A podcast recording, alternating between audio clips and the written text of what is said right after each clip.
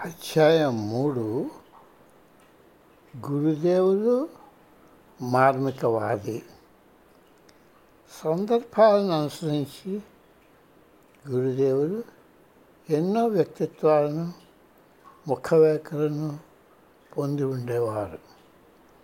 నేను నా కుటుంబం తనతో ఉన్నప్పుడు ఆయన ప్రేమ సంతోషాలు పిల్లలతో ఉన్నప్పుడు సరదా వాత్సల్యాలు శిష్యులతో దయతో ఉన్న కఠినంగా ఉండే గురువు తప్పులు చేసినప్పుడు కోపం వచ్చినట్టు నటించడం తను కలుసుకోవడానికి వచ్చిన ప్రముఖులతో మర్యాదగా చూడటం లాంటివి ఆయనలో జరుగుతున్న సూక్ష్మ పరివర్తనలు తిలకించడానికి నేనెంతో ఇష్టపడేవాడిని.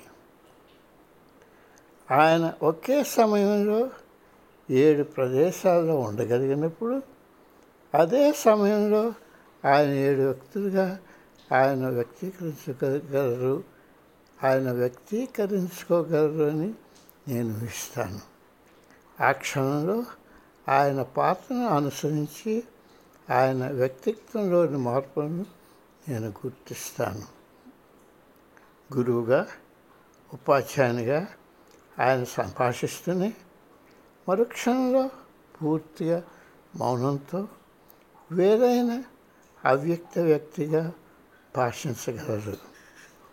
అర్థం కాని రహస్యం అది. అప్పుడు నీతో సంభాషిస్తున్న అప్పుడే నీతో సంభాషిస్తున్న గురుదేవుడుగా ఉన్నాయని గుర్తించలేవు. ఆయన ఒక అపరిచిత వ్యక్తిగా మారిపోతారు. ఆయన భౌతికంగా అక్కడే ఉన్న ఆయనప్పుడు అక్కడ నీతో లేనట్టి. నేను తెలుసుకొని ఉండవలసి వస్తే ఆయనే నాకు అది చెప్తారని నేను నమ్మడంతో నేను నమ్మడంతో ఆ క్షణాల గురించి నేను ఎప్పుడు ఆయన్ను అడగలేదు. చిన్నపిల్లవాడిగా పూర్తిగా ఎగతాళి చేస్తూ చిన్న పిల్లవాణిలాగా పూర్తిగా ఎగతాళి చేస్తూ హాస్యక్ష చేస్తూ స్నేహితుడైన గురుదేవుడిగా ఆయన అభినయించగలరు. లేవండి రాత్రి భోజనానికి పిజ్జా చేద్దాం అంటూ ఆయన హఠాత్తుగా గెంతి లేచి తొందరగా దానికి కావలసిన వస్తువులను సమీకరించడానికి ప్రతి వారిని పరిగెత్తించేవారు. నాకు ఒకసారి చేసినట్టు ఆ రోజు ఎవరి పుట్టినరోజు అయితే వారికి ఆశ్చర్యం కలిగిస్తూ పార్టీ ఏర్పాటు మార్చేవారు. ఆయన అలాగా పూర్తి ఉల్లాసంతో ఉంటూ అక్కడున్న వ్యక్తులందరూ ఆడుకుంటూ పాడుకుంటూ ఉండేలాగా సులభంగా చేసేవారు. అందుచేత ఆయనకి ఎన్నో రూపాలు ఉన్నాయి ఆయన ఎంతో గంభీరత కలిగిన గురువు యోగి మాత్రమే కాదు. కానీ ఏ కారణం చేతనో తన భౌతిక జీవితంలోని చరమాంకంలో ఆయన పాడటం ఆపివేశారు.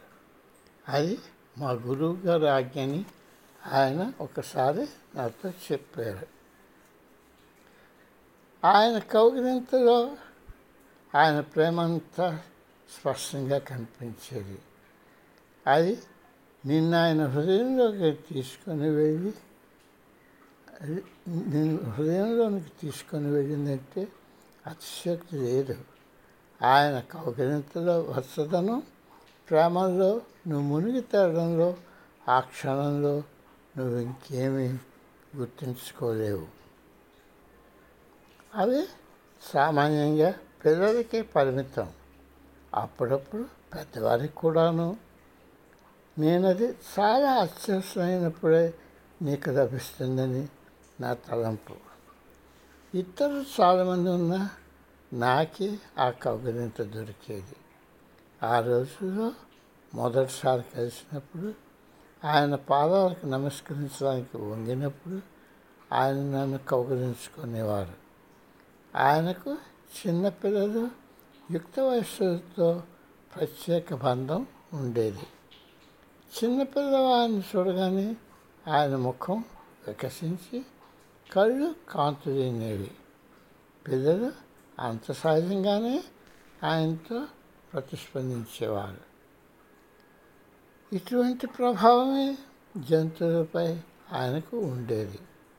ఇప్పటి వరకు ఆయనను చూడని శునకాలు ఆయన వద్దకు తోక ఆడించుకుంటూ వచ్చి ఆయన చేత చేతులు నాకేవి. కోట కింద వాళ్ళని మా ఇంట్లో ఐదు శునకాలు ఉండేవి. అవి ఇంటికి తరచుగా వచ్చే వ్యక్తులతో కూడా మైత్రిపూర్వకంగా ఉండేవి కావు. దాంతో ఎవరు కూడా వాటి దగ్గరకు వెళ్ళడానికి ధైర్యం చేసేవారు కాదు.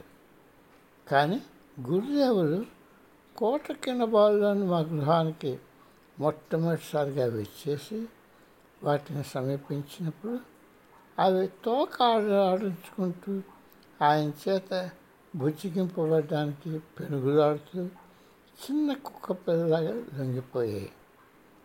అనవసరంగా హడావుడి చేస్తూ వాటిని కట్టివేయడానికి ప్రయత్నిస్తుంటే ఒక్కసారి చెయ్యి ఊపి ఆయనను వారించారు.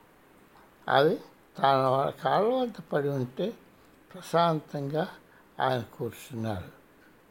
గురుదేవా మీరు ఎలా ఇలా చేయగలిశారు? అని ఆయన నేను అడిగాను. పుత్ర నాకు ఒక చిన్న భల్లుకం పెంపుడు జంతువుగా ఉండేది. దానితో నన్ను ప్రజలు చూసినప్పుడు వారు హడలిపోయేవారు. కానీ అది పూర్తిగా ప్రమాదరహితమైనది.